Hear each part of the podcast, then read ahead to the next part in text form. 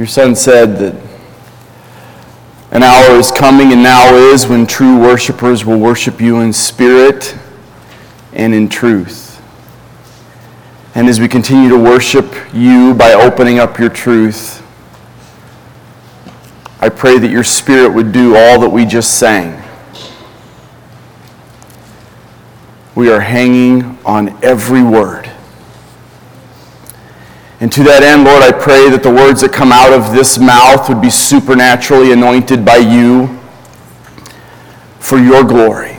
And that if anything were to come out of this mouth that were not of you, Lord, that you would supernaturally change it before it got to the ear of the hearer.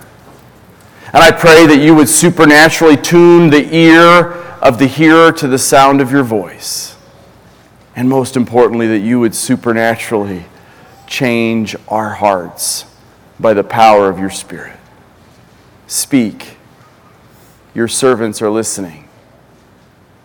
In the power of your Spirit, and in the name of Jesus, we pray these things. And all God's people said, Amen. Amen. Good morning. Please have a seat. Towards the end of the long book of Acts,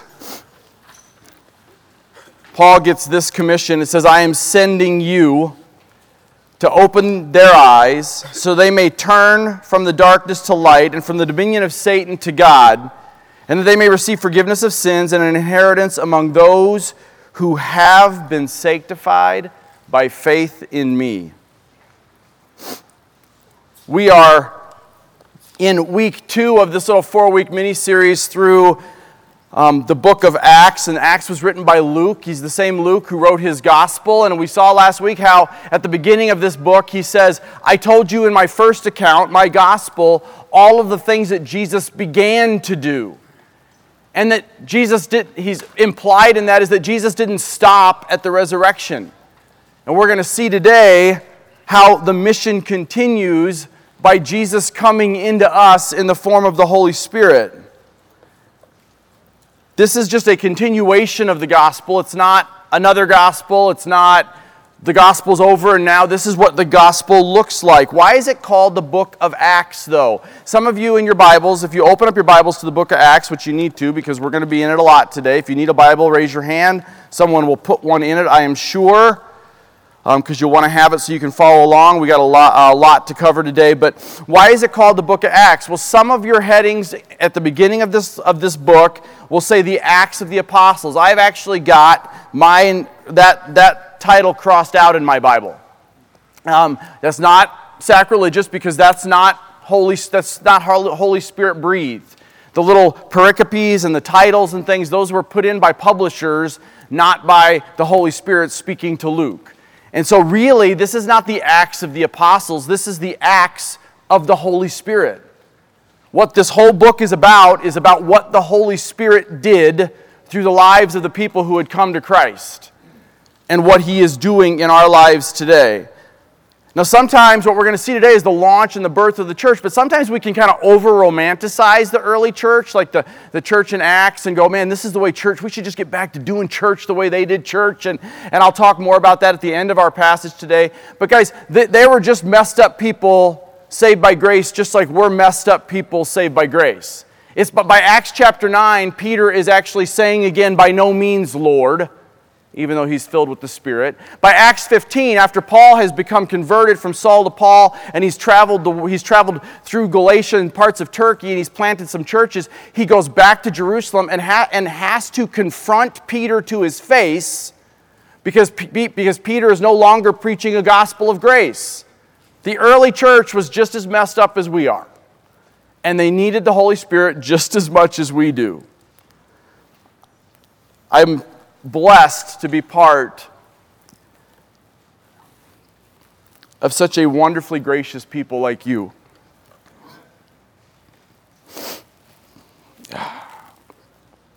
God sent his son, his son sends his spirit, his spirit sends us. That's the message of the book of Acts.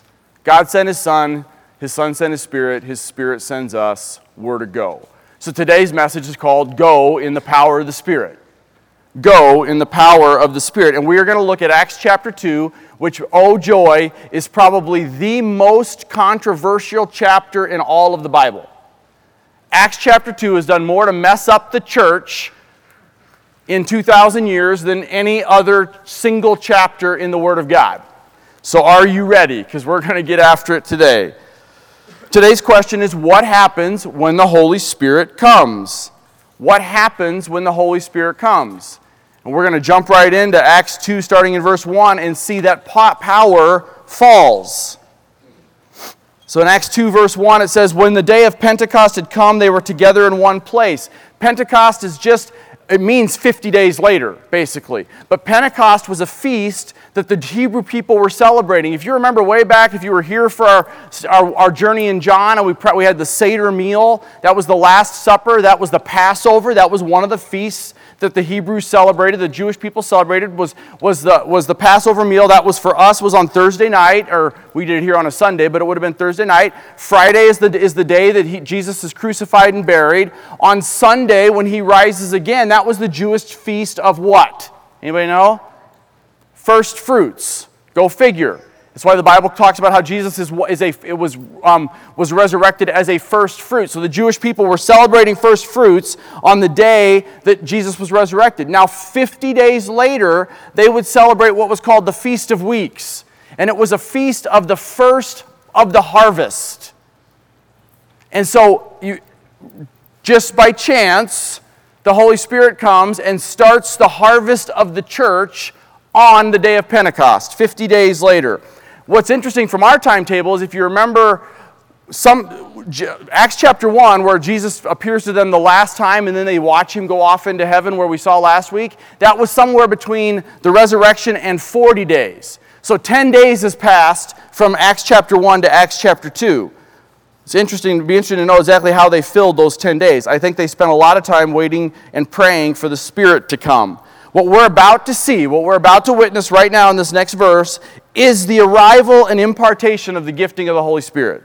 It is what turned the world upside down for Jesus Christ. It is the fulfillment that Jesus promised. If, again, if you were here in Acts 14 and Acts 16, he said, remember, he said, It's to your advantage that I go away. Because if I don't go, then the Holy Spirit can't come. But if I go, I will send the Spirit. Here it is, right here, Acts chapter 2, verse 2. And suddenly there came from heaven a noise like a violent rushing wind, and it filled the whole house where they were sitting. It's, it's not saying that there was an actual wind, it was like the wind. It's, it's the sound of the wind. It's also just a, a play on words, in that this, the word for wind and the word for spirit is pneuma, or a version of, of the Greek word pneuma, and they're used interchangeably often. I, I, it took me back to the scene in Exodus, in Exodus chapter 19, where, where Moses is meeting with God, and says, The Spirit of God descended on Mount Sinai in the sound of thunder. So there's this, there's this mighty sound that draws people's attention. And then it says, And there appeared to them tongues of fire distributing themselves, and they rested on each one of them. Again, I can't help but think about how were the, how were the Ten Commandment tablets written in Exodus chapter 31? What's it say? They were written by the finger of God. Right? I just can't help but picture it's like this fire. If you, if you, if you saw the Charlton Heston version of the Ten Commandments, which has to be biblically accurate, right? Because it had Charlton Heston in it, that there's this, they actually show like this fire coming down and carving out the, the Ten Commandments. I picture that very thing. And you say, well, that's a, that's a stretch. Okay, except that in 2 Corinthians chapter 3, Paul writes this You are a letter of Christ, carried for, cared for by us written not with ink, but with the Spirit of the living God, not on tablets of stone, but on tablets of human hearts. This is what happens when we share the gospel. People's hearts are changed because God writes a new identity on their heart. That's what we see happening here. Guys, they were looking forward during this 10 days, I believe, that between his ascension and this period, they were praying for more of him. They were praying for more of the power of the Spirit. They were praying that, that the fulfillment of this coming promise would happen. And guys, we need to be praying that. We need to be praying that God would give us more of himself. We need to be praying more for the giver than the gifts he gives. Look at verse 4.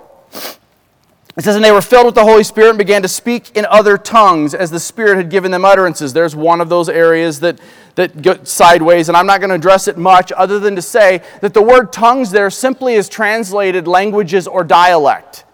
And we're going to see in the rest of this passage that this is not some private prayer language going on here. This is actual known languages in the world. I think it's, it's in a sense undoing what happened at the Tower of Babel. Remember one of the first stories I see you have, you have Genesis and at the beginning of Genesis and they're in the Garden of Eden and there's the fall and, and then shortly thereafter you have the next big story that everybody learns about in their little Sunday school classes and that's Noah's Ark. Do you remember what the next story is between Noah's Ark and Abraham? The Tower of Babel, where God confuses their languages and gives them all a different language. Here, God is bringing all that back together and saying, you know what? The time is right. When the fullness of time came, we're going to fix this problem by letting them hear the gospel supernaturally. This is why the gospel went to all corners. This is why when Paul started traveling, there were so many people ready to receive the gospel. We'll see why right now. Take a look at verse 5. Now there were Jews living in, in Jerusalem, devout men from every nation under heaven. From all over the world, these people had become Jewish and had come to Jerusalem. And when the sound occurred, the crowd came together and were bewildered because each one of them was hearing them speak in his own language. They were amazed and astonished, saying, Were all these not who are speaking not Galileans? That's basically an insult because the Galileans were considered uneducated. And how is it that we each hear them in our own language which we were born? Parthians and Medes and Elamites and residents of Mesopotamia, Judea and Cappadocia, Pontus and Asia, Phrygia and Pamphylia, Egypt, and the districts of Libya around Cyrene, and visitors from Rome before both Jews and proselytes. If you put on a map where these places were, it's the four corners of the globe, of, of the known world at that, at that time. It says Cretans and Arabs, and we hear them in our own tongue speaking of the mighty deeds of God. There's the other part about the gift of tongues. The gift of tongues is a known language, may not be known by everybody in the room, that's why you have to have an interpretation, and it is only ever doing one thing pointing to the glory of God. And they all continued in amazement and great perplexity, saying to one another, What does this mean? But others were mocking and saying, They are all full of sweet wine. Guys, I, I, look at this scene, and, and, and, and there's more to the gift of tongues than I have that I'm going to take the time to talk about right now. But I look at this scene and I look and I go, what part of Luke 12 12 do we not get? When Jesus said, In that very hour, the Holy Spirit will give you the words to say. Even in a language you don't know how to speak, apparently, He can give you those words. Right? It, this is what happens when God shows up, though. You see this too. You see, some people are amazed. God shows up in a mighty way. Some people are amazed. Others mock. And if you've been a witness for Jesus for very long and in very many places, you know that you're received one of those two ways that nothing has changed. So, what happens when the Holy Spirit comes? The first thing that happens is power falls. The second thing that happens is we proclaim we proclaim. Peter is going to preach the first of three great sermons in chapters 2, 3, and 4. And I'm excited to teach through those over the next two weeks. So I'm not going to spend it, I'm going to skip some of what he talks about here because he repeats himself quite a bit in these three sermons. But I want to at least touch on them because there's so much powerful truth here. But we'll pick up some of the things I'm missing um, in the weeks that are to come.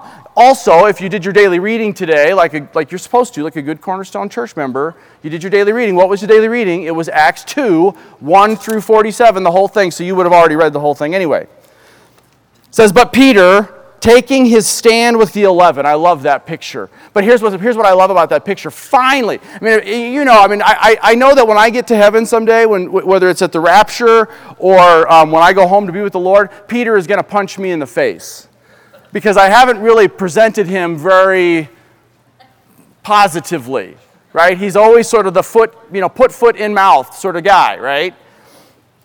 So he'll punch me in the face and he'll pick me and go up and go, hey, Jesus loves you. But I look and I say, this is what's so cool about the Holy Spirit. The Holy Spirit is going to use Peter's personality because it doesn't surprise any of us. If you were here for the John series or when we taught through Mark a few years ago, it should, it should surprise no one that Peter is the one who takes his stand. But now he's actually going to make some sense. And it's because the Holy Spirit is in him. He raises his voice and declared to them, Men of Judea and all who live in Jerusalem, let this be known to you and give heed to my words. For these men are not drunk, as you suppose, for it is only the third hour of the day. That's 9 a.m. Like somehow, if it was later in the day, it would be okay for them to be drunk. But that's not the point. Verse 16, but this is what was spoken of through the prophet Joel. So, he, and now what he's going to do over the next few verses is he's going to share the prophecy of Joel of how the Holy Spirit is going to come. Joel was written hundreds of years before Christ came. Jump to verse 21. He's still quoting Joel when he says, And it shall be that everyone who calls on the name of the Lord shall be saved. That was written in the Old Testament hundreds of years before Christ came. And everyone who calls on the name of the Lord shall be saved. What does that look like to call on the name of the Lord? Well, we'll get there in a minute because they're going to ask that question. Here's what I'd ask you to do right now. If today, right now, or while we were singing, or while you were talking or praying with somebody earlier, if today you hear his voice, do not harden your heart. Verse 22 Men of Israel, listen to these words Jesus the Nazarene and just in case they were going to confuse him with the other Jesuses, because Jesus was just Joshua, Yeshua, lots of people walking around with the name Jesus. So he's pointing out Jesus, the Nazarene. He's like, a man attested to you by God with miracles and wonders and signs which God performed through him in your midst, just as you yourselves know, this man delivered over by the predetermined plan and foreknowledge of God. Right there, if you want to know, we, we serve a sovereign God. The crucifixion was, was not a mistake, it was not an accident, it was planned before the foundation of the world. And then he says, and then Peter looks at him, he says, You nailed to a cross by the hands of godless men and put him to death. Guys, this is proof of Peter's changed life. He is fronting up the very men that he was denying Christ to before this resurrection, ascension, and now the infilling power of the Spirit. Same, same audience that he was saying, I don't know the man. I don't know the, and now he's like, You killed him. You guys did it. If you want evidence that the gospel changes a life, you don't need to look any further than Peter. What's the difference in Peter's life? The difference is who is present physically in him. Part of the triune Godhead is now living in Peter, and it makes all the difference. Look at verse 32. We're going to skip down to verse 32. This Jesus, God raised up again, to which you are all witnesses. Therefore, having been exalted to the right hand of God and having received from the Father the promise of the Holy Spirit, he has poured forth this which you both see and hear. What has been poured forth? Well, what, do we just see in the first few verses? The Holy Spirit. He is saying, This thing, this noise you heard, this, the flame you saw, the difference you're seeing in me right now is because the Holy Spirit has been poured forth. Guys, we cannot, this is one of my big fears as we, as we go through Acts and, we, and we're talking about the mission, and, and, and the guys, seven different men are going to be teaching through Philippians, which is a great, just additional, like, because here, here is the start of the church in Acts. We had the Gospels, walking with Jesus, the start of the church in Acts, and now they're going to be teaching through Philippians, which is here's what the church ought to really be about. Right? It's, it's such a great, I, I look forward to catching up on all seven of those messages after I get back in July, Lord willing. But, we can't leave the Jesus of the Gospel of John back here and go, now I'm going to go do the mission or live out this Christian life. He is with us in the mission. Now, get this. Look at verse 36. It says, Therefore, let all the house of Israel know for certain that God has made him both Lord and Christ, this Jesus whom you crucified. If he was holding a mic, he just dropped it and walked away right? There's the mic drop. I'm out. Thank you very much. Guys, again, because we've, walked, we've seen Peter for a while now, there is nothing that we know about Peter that would make us believe that anything he just said and all the. He is quoting Joel, four or five different Psalms, and Second Samuel. There is nothing in our past experience with Peter that would lead us to believe that on his own he came up with that. There's no way. How did he do that? Because the Spirit of the living God in that very hour gave him the words to say. He threw him a little Joel, he threw him a little Psalm, he threw him a little Second Samuel and said, No, get after it, Peter. And He'll do the same thing for us, guys. He empowers us in the mission. But the question is do we live like that? Do we live in that moment when someone, when you're talking to the clerk at the grocery store, are you asking, as you're talking with one half of your brain, are you asking with the other half of your brain, Lord, give me the words to speak? Holy Spirit, give me the boldness to say the name of Jesus Christ right now? That's what Peter's doing in this moment.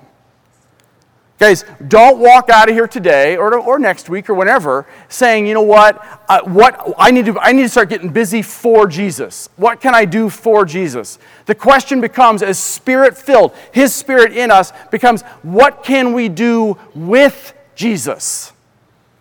With Him in us.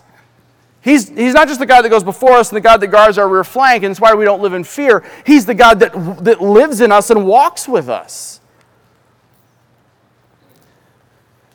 Peter gives this amazing message, and he's going to give us another one next week and the week after about the life, death, burial, resurrection, ascension, and exaltation of Jesus Christ. And the world gets turned upside down by that message. Literally, the world gets turned upside down.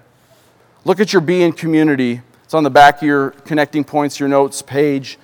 It says Romans 10:17 says this, so faith comes by hearing and hearing by the word of Christ. That actually means the word concerning Christ or the gospel. Acts 1 8 told us that when the Spirit's power comes upon us, we will be witnesses for Christ. So, can you tell his salvation story of creation, rebellion, redemption, and restoration? Can you share your own personal salvation story in a short two minute testimony about who you were, how you came to faith in Christ, and who he is to you today? Can you do that in two minutes or less?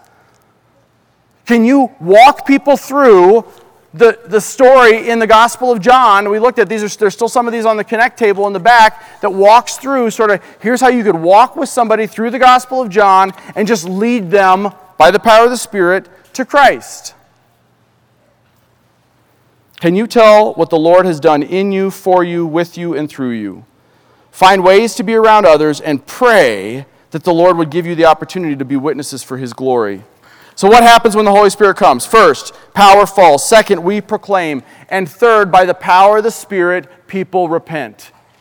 By the power of the Spirit, people repent. Look at the next five verses. It says, Now when they had heard this, they were pierced to the heart I love that picture, guys. And I love, I, I, hope it's on here. I didn't actually open this up, Daniel, wherever you are. But so this is the Kids Connect, or I don't know what we're calling this thing now, but it's the thing. Hopefully, you young people, you got one of these when you came in. But I love the picture that Daniel, Daniel draws these. I love the picture because I noticed when I saw like they're holding their hearts, like pierced to the heart. One, I pointed out because it's such a great picture, like of what, what Daniel caught on to in this passage. But two, this is a great resource for parents. Don't let this just get lost in your kid's Bible. Like, use this as a way to, to disciple your children. And we're going to come back around to that towards the end of the message as well, Lord willing. It says, And Peter said to the rest of the apostles, and said to, and the, and I'm sorry, pierced the heart, and said to Peter and the rest of the apostles, Brethren, what shall we do? So they've heard this gospel message, and they're, resp- they're like, oh no, what do we do? because their hearts have been pierced by the Holy Spirit. Peter said to them, Repent, and each of you be baptized in the name of Jesus Christ for the forgiveness of your sins, and you will receive the gift of the Holy Spirit. That, there's another place that, that this is one of the most controversial chapters in, in the Bible because it taught what's, what's the role of baptism versus the baptism of the Spirit. And I'm not going to take the time today to talk through all of that. We've walked through some of that in the past, and we've taught through 2nd and 1 Corinthians, other places. But guys, one thing that you can see is, is in that where he says, be, repent and be baptized in the name of Jesus for the forgiveness of your sins, that is often translated on account of the forgiveness of your sins. So this could be read, because your sins have been forgiven, as evidenced by the, the pricking of your heart, that now the Holy Spirit is drawing you to Christ, get baptized because your sins are being forgiven, not so that your sins will be forgiven. We know there's nothing in the horse trough except that, that horse trough is what we baptize people in if you're new here, right? Except that the obedience to that act, and we'll get there in a second, is public proclamation of what just happened in your heart. For the promise is for you and your children and for all who are far off. He's saying this promise is for the world, not just for Jewish people. As many as the Lord our God will call to himself, and with many other words. So he keeps talking, just Luke doesn't record it. With many other words, he solemnly testified and kept on exhorting them, saying, Be saved from this perverse generation. Now get this. So then, those who had received his word. That word received there doesn't just mean heard the word. You're sitting here right now, you're hearing the word. If you're receiving the word, that word received actually means to hear it, believe it, and respond to it. That's what that word received means in the Greek. It means to believe something is true and act accordingly.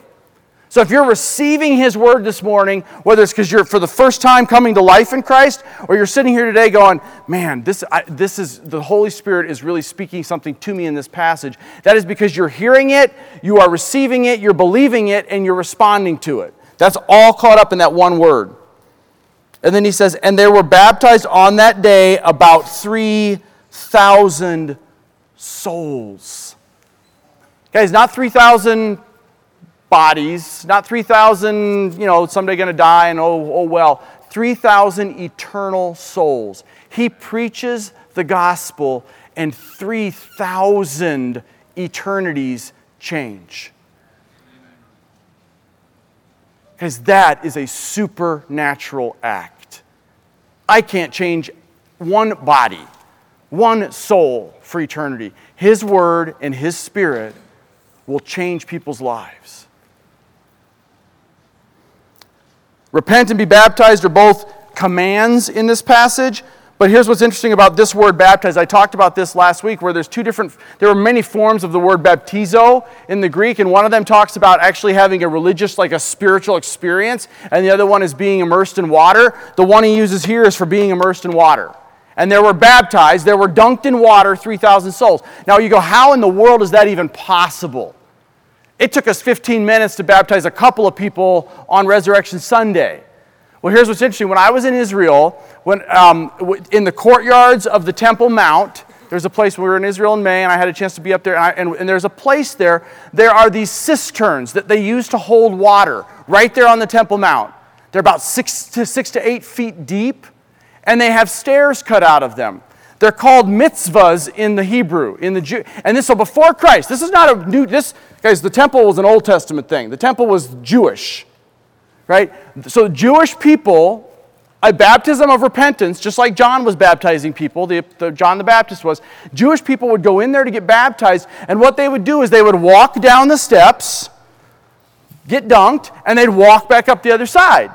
And that was their, why go through all that? Why now, Peter, make these 3,000 souls go through that if the reality is they have received the real baptism already? Wow. Because if you're on the Temple Mount and you're surrounded by Jewish people and you just came to faith in Christ, the one they crucified, there is no better public proclamation than walking around wet. There is no hiding that. There's no going, when somebody says, wait a minute, did you just pray that? They go, No, I wasn't me. They're like, Okay, well, let me wring out your cloak and I'll show you that it was you because you walked down in there. Right? That's why we are pressing. One, there is, some, there's, there is more to baptism than we want to understand, than we can even understand. The actual act of getting baptized. But the other part is because it is like very few other things in our lives, it is the ability to publicly profess, I am a follower of Christ.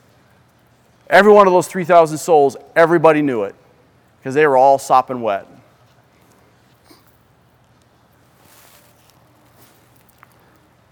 Guys, Peter shares God's plan of salvation. He calls them to repent. People respond, and baptism happens. And we should not be surprised because John the Baptist, before Jesus even started his public ministry, said this in Matthew 3 As for me, I baptize you with water for repentance. But he who is coming after me is mightier than I, and I am not fit to remove his sandals. He will baptize you with the Holy Spirit and fire. That's what we see happen right here in this scene. Guys, but repentance is not just stop sinning. We think of repentance as stop sinning. It's not even, we hear repentance, it's a military term, it means to turn around. That's almost true. Repentance is moving towards Christ. Biblical repentance is not just stop sinning, it's not just turn around and don't look at the sin anymore. It is actually pressing into Jesus Christ. That's what biblical repentance is. You cannot repent and not follow Christ. And I'm not sure that you can follow Christ without ongoing repentance. So, what does repentance look like? When Peter says, repent and be baptized, what does it look like? Here's what it looks like I see. Lord, for the first time in my life, I see. And one of the things I see, Lord, is that I am a sinner.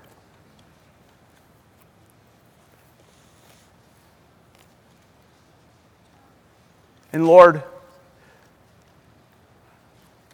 I see the grace of my Savior. Because no matter how many times I spit in his face, he says, I still love you. I see that in eternity past, you said, I want Doug in my family and I will do whatever it takes. So you sent your son. And I see the grace and forgiveness that comes from him. Thank you, Jesus. Amen. That's repentance. And I do it in an ongoing way, even though I know my salvation is secure in Christ. Guys, over the 30 years of the book of Acts, the world gets turned upside down. Here's my question to us over the next year, two years, three years, by the time our 10th anniversary comes, Lord willing, 10 years, what can the Holy Spirit of the living God compel Cornerstone Church to do in this community? Guys, 120 people turned the world upside down. Can a couple hundred affect our neighborhoods? By the power of the Spirit. Look at your engage in the call. It's kind of along those lines. It says, The word of God is proclaimed, and many are convicted and come to Christ. How? Not by the power of Peter, but by the power of the Spirit working through Peter. The ordinary monk, Martin Luther, was moved by the Spirit to save the gospel of grace from the clutches of, the wor- of works based religion. George Whitefield preached a thousand outdoor sermons a year. He lived in the 1700s, preached a thousand outdoor sermons a year to thousands of people without the aid of a microphone, and the Great Awakening happened. Guys, that is a supernatural thing. If you've ever read anything about George, I was just reading something about him the other day, or yesterday, he, he, in, in his journal, he wrote, I preached to 10,000 people yesterday morning at 7 a.m. Well, first of all, for 10,000 people to come to church at 7 a.m. is a supernatural event. We can't even get you guys here at 9 or 9.30. Second of all, for him to preach a thousand sermons to thousands of people outdoors and never lose his voice? How is that possible? It is a supernatural thing that God enabled him to do. This is not just a, a Bible thing, and once the Bible, those kind of miracles stopped happening. No, the Great Awakening happened because the Holy Spirit empowered a man like George Whitefield and Jonathan Edwards to preach supernatural power. Because it doesn't have to be this big thing, like a big numbers thing. The faithful, spirit filled mother or father stands strong as the world tries to lure our kids out of the church and boldly disciples a family to experience the living God for a lifetime. That is a supernatural act. The busy, spirit sealed student, broken for the lost, lays aside their to do list and instead asks a classmate, How can I pray for you right now? And the mission continues. So, what happens when the Holy Spirit comes? Power falls, we proclaim, people repent, and priorities change. Look what happens. And I'm way over time. It says they were continually devoting themselves to the apostles' teaching and to fellowship and to the breaking of bread and to prayer, and everyone kept feeling a sense of awe, and many wonders and signs were taking place through the apostles, and all those who believed were together and had all things in common, and they began selling their property and possessions and were sharing with them as anyone might have need.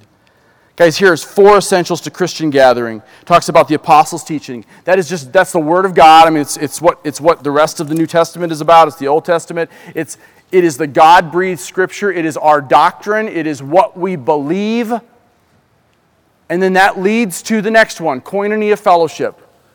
That, that word fellowship there, the koinonia is just the one another's, the gathering together. So the Word of God, so two things that happen right up front the Word of God is taught, and fellowship happens. So what we believe, our doctrine, impacts how we behave. The mission, fellowship. Then there's a second tier of things that I see listed there because it says the apostles' teaching and fellowship. And then it says the breaking of bread, that's communion, and prayer. It links those as well. Bible teaching and the unity of the, of the body of Christ, communion and prayer. And, and he is connecting those things as well. Baptism had already happened. So the, the church, the gathering, is to be about the teaching of God's word, the fellowship of the one another's, communion and baptism. The baptism had already happened in this case, communion and baptism, and prayer. But guys, we, we don't want to look at this and go that this, this is how this is all we should have about church today. Guys, this is describing what they were doing. It's not telling us everything the church should be doing. It's telling us we should be doing at least this. But it's not just this. The church is more than just Bible teaching, fellowship, breaking bread, and prayer. How do I know? Because, well, it, the, the Bible doesn't stop at Acts chapter 2. All of the letters Paul wrote are about the church and what the church is to be about. It would be wrong for us to say, well, Jesus met in homes with, with, in Peter's house, and they're talking about here about meeting in homes, so the only thing churches should do is meet in homes. That is wholly taking Scripture out of context. Yes, we should meet in homes, but not just in homes. How do I know? Well, look at verse 46. Day by day, continuing with one mind in the temple. So there's apparently time where they're meeting not in homes. And breaking bread from house to house in homes.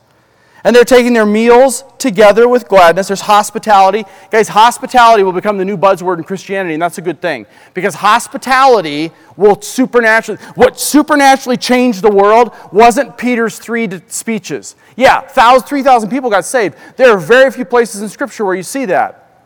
Day by day, they were doing these things, practicing hospitality, and look what happens, verse 47 and they were having favor with all the people. People were in awe of what was going on. And then look what happens. And the Lord was adding to their number day by day those who were being saved. Guys, the world didn't get turned upside down by Peter's big speech. 3,000 souls got saved, and that's huge. The world got turned upside down by Christians loving each other. That's how the world gets turned upside down. Christians loving each other and loving the world into becoming Christians. That's the message. Guys, there are two supernatural entities in the world, and I'm over time and I apologize, but there's, there's two supernatural entities in the world. There's marriage between a man and a woman, he tells us that he tells us in Malachi, we, we, we talked about this at our marriage conference that we had last summer, and Janine is already planning this coming summer. We don't have the date yet, end of July, 1st of August. I'm excited for what she's already got a vision for and that to be a part of that this summer. So, so when you get the date, sign up. It was a great time for the 25 couples that were there last year. But one of the things we talked about is there's a supernatural part of marriage. It says that the it says that God joined them together and put his spirit between them. And there is a supernatural the other supernatural entity is the church. Guys, the church is, is, a, is not an organization with a CEO, and I am not the CEO of, of Cornerstone Church. We do not have a board of directors. We have an elder board, we have deacons, we have a leadership team, and it's because we are supernaturally together, the body of Christ. But here's the problem we're divorcing both of those entities for the same reason. We are divorcing our spouses because we're just tired of them. We're no longer getting anything out of it. They're rubbing us the wrong way, so I'm out of here. And we're doing the same thing in the church. People church hop and church like, like, it's, like it's nobody's business. Why? There can be good reasons. If your church isn't teaching the Bible, if you have friends that are in a non Bible teaching church, get them to run. If they're not sharing the gospel because they've added to the gospel in a works based religion, tell them to run. But, guys, the truth is that the, those two supernatural entities, marriage and the church, are, are designed by God for the same reason to conform you into the image of His Son, Jesus Christ. That's it. The reason Carrie is his greatest tool to get the Doug out of gut, Doug and get me to be more like Christ is because biblically I can't leave her. And the church is supposed to be the same way. Yes, some of you annoy the snot out of me. Yes, I know I have to annoy the snot out of many of you. That's the beauty of the mess we're in. Seriously, that is the beauty of the body of Christ. That is what we talked about with this orange paper that again is on the connect table in the back where, where you've got these different spiritual gifts of 1 Corinthians 12 and Romans 12 and Ephesians 4. And as Ephesians 4 says, the Spirit knit, not just gifts us individually, but then knits us together corporately. That's why the corporate gathering is so important. Guys, I heard it said this way. I'm going to wrap it up with this. I heard some, I, I, maybe I said this once before. I think I saw it on a tweet or something like that. It was somebody tweeting like they were Jesus, and they said this Jesus would say this Don't tell me you love me and hate my bride. Don't tell me you love me and hate my bride. If you love me, you will love the church. And by church, that means us gathering together. Guys, you cannot fake supernatural love. I and them and you and me, that they might be perfected in unity, that the world may know that you sent me. John 17. John 13. By this, the world will know that you are mine. By your awesome worship music. We have, I'm sorry, guys, we have awesome worship music, and I invite you to come up now. But by this they will know, by your love for one another. So, as we respond to the gospel now, and, and they're going to lead us in song and communion, I would ask you to, for two questions that are going to come up on the screen, and they're on your handout as well. Do you allow room for the Holy Spirit? And what needs to change for us to experience the Holy Spirit's power in our church? So just take a minute and think about those questions, and I'll close in prayer. And so, Father, as we continue to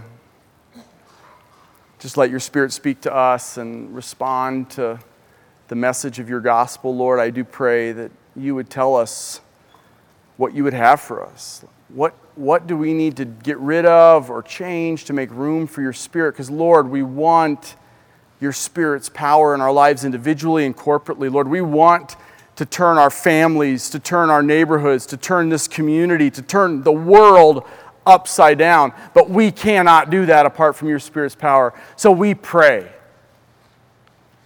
Lord, I pray for those that don't know you, that they would repent and believe in the gospel.